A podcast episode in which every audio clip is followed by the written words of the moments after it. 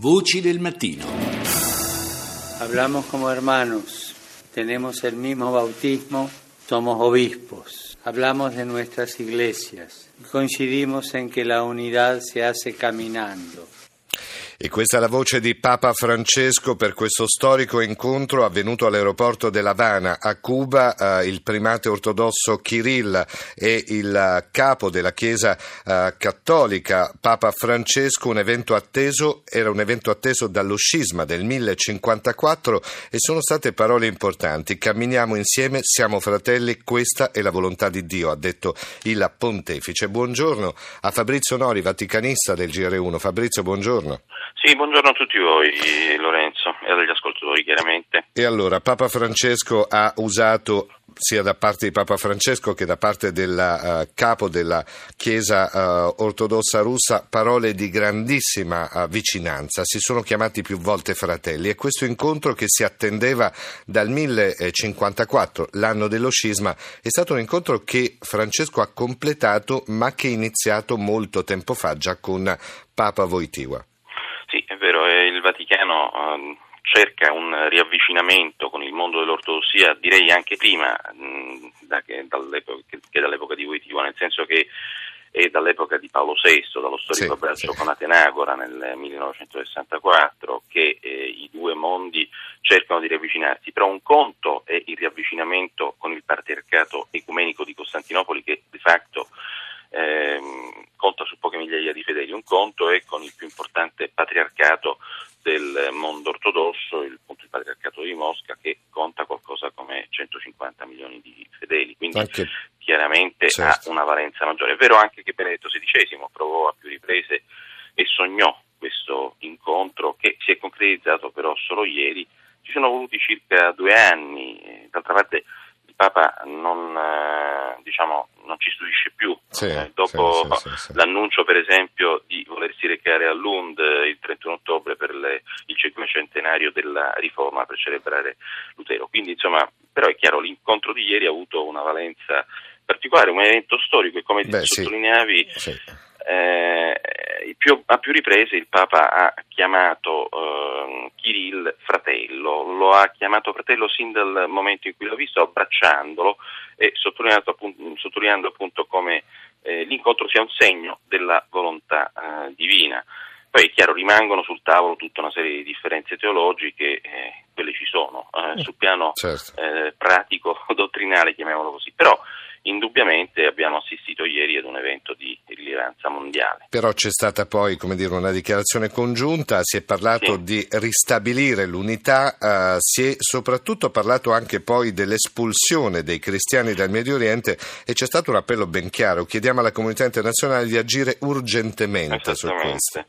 Sì, diciamo un appello di questo tipo in qualche modo era diciamo, si attendeva un appello di questo tipo, erano trapelate alcune informazioni riguardo sul fatto che eh, ci sarebbe stata una dichiarazione congiunta di difesa dei cristiani, soprattutto mh, i cristiani perseguitati del Medio Oriente e del Nord Africa. Al tempo stesso c'è stata anche una condanna molto netta del terrorismo e di chi commette azioni eh, criminali in nome eh, di Dio, eh, un, un leitmotiv anche questo, in, Francesco più volte si è espresso in questo senso, e poi un altro terreno comune su temi etici sensibili, chiamiamoli sì, così. La cioè famiglia, cioè, no? Eh, beh sì, ma non soltanto la famiglia, anche la condanna di aborto, eutanasia, procreazione assistita, eh, come anche, come dicevi te, effettivamente la difesa della famiglia tradizionalista, eh, nel documento si esprime anche il rammarico mh, che altre forme di convivenza siano ormai poste sullo stesso livello di questa unione.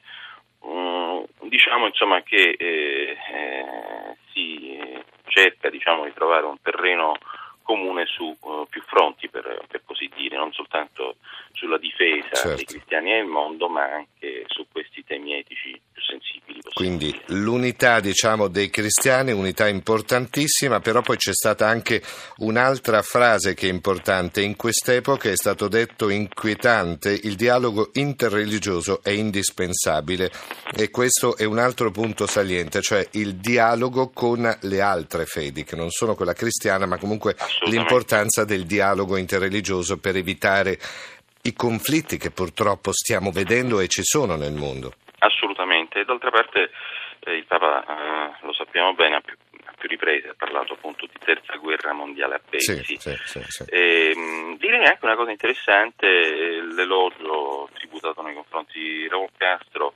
eh, di Cuba, no? Il Papa ha detto se eh, Cuba continua così potrà davvero diventare l'isola eh, dell'unità, eh, quindi insomma rimesso al centro dello scacchiere diplomatico internazionale eh, Cuba che eh, peraltro tradizionalmente è alleata della Russia e non dimentichiamoci appunto che questo incontro capita in un momento molto delicato, delicato ecco, certo, delle relazioni sì, sì, sì. tra Occidente e Mosca proprio per via soprattutto dei casi, dei dossier, chiamiamoli così, Ucraina e sia delle diversità di vedute al riguardo. Cuba che è stata l'isola insomma, eh, che ha fatto un po' da ponte per questo viaggio di, di Papa Francesco in, in, Messico, ma ne parleremo adesso. Grazie per il momento al Fabrizio Noli, vaticanista del GR1. Grazie Fabrizio, buona giornata, buona giornata a te. È un viaggio impegnativo, troppo serrato, ma tanto voluto, tanto voluto dal mio fratello Cirillo, da me e anche dai messicani. Eh, la mia voglia più intima è fermarmi davanti alla Madonna, la Madonna di Guadalupe, quel mistero che si studia, si studia, si studia e non ci sono spiegazioni umane. Anche lo studio più scientifico dice ma questo è una cosa di Dio. E questo è quello che dire ai messicani anche io sono ateo ma sono guadalupano. Eh beh, questa è la voce di Papa Francesco. Abbiamo detto da Cuba il viaggio prosegue a Città del Messico, nel Messico, e il Papa è già arrivato uh, in Messico e c'è anche la nostra inviata, l'inviata della GR1 uh, a Città del Messico che è Francesca Paltracca. Buongiorno Francesca. Buongiorno a te Lorenzo, buongiorno a tutti gli ascoltatori di Radio 1. Eh sì, Papa Francesco è arrivato, è arrivato questa sera alle 19.25 circa, quando in Italia erano le 2.25 della notte.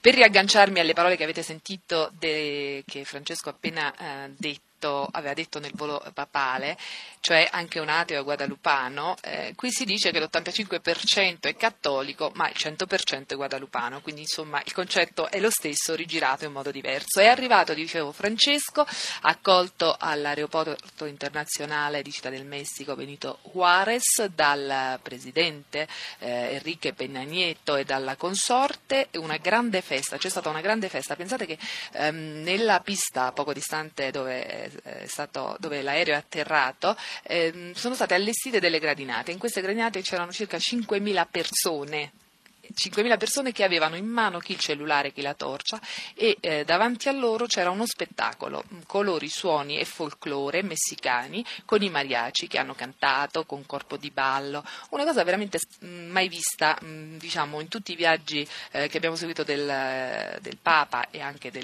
predecessori, sì, sì, non abbiamo sì. mai assistito a un vero e proprio show all'aeroporto.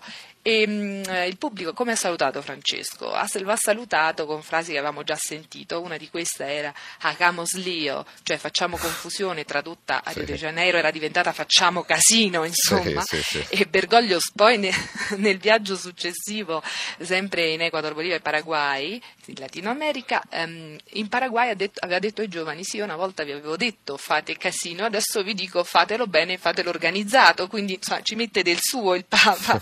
e, Ehm, vi dicevo, lasciato. Conosce eh, il Sud America indubbiamente, quindi sai il tipo di logiche anche diciamo sudamericane. Quindi. Che sì. Sì, diciamo che sa come muovere determinate eh beh, corde. Sì, sì. Comunque Francesca, questo è un viaggio adesso che prosegue, dimmi. ci sono diversi incontri, eh, rapidamente ci dici i punti salienti di questo viaggio dico, in Messico.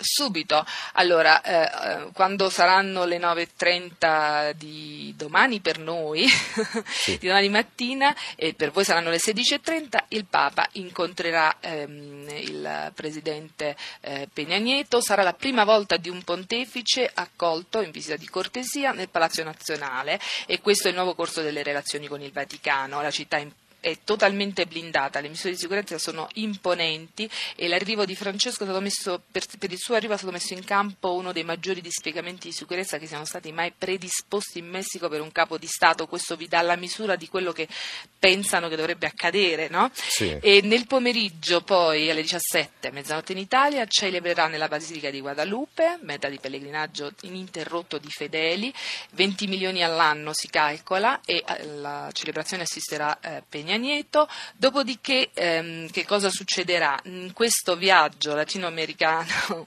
questo viaggio messicano, attraverso una pastorale geografica Bergoglio mette al centro dell'agenda il dramma delle migrazioni, visiterà Ciudad Juarez, sì. che è la Lampedusa d'America, al confine con gli sì, Stati sì, Uniti, eh, per lungo tempo la città più pericolosa del mondo, e dopodiché arriverà eh, nel Chiapas, dove porrà l'attenzione sulle condizioni delle popolazioni indigene, un incontro all'insegna dell'inclusione e della valorizzazione dell'identità culturale, e qui sentiremo molto probabilmente tornare i temi della Laudato Si, l'enciclica sulla cura della casa comune. Infine c'è il Michoacán, sconvolto dalla violenza del narcotraffico, dalla mancanza di sicurezza. Bergoglio aveva detto ai messicani vengo qui come strumento di pace e lo aveva annunciato eh, prima dell'arrivo, dialogando a distanza, quindi lui sarà strumento di pace, ha chiesto di esserlo anche ai messicani, di aiutarlo in questo percorso. Un viaggio importante che seguiremo grazie anche alle eh, tue cronache. Ringraziamo quindi Francesca Paltracca, inviata del GR1 a seguito della, di Papa Francesco.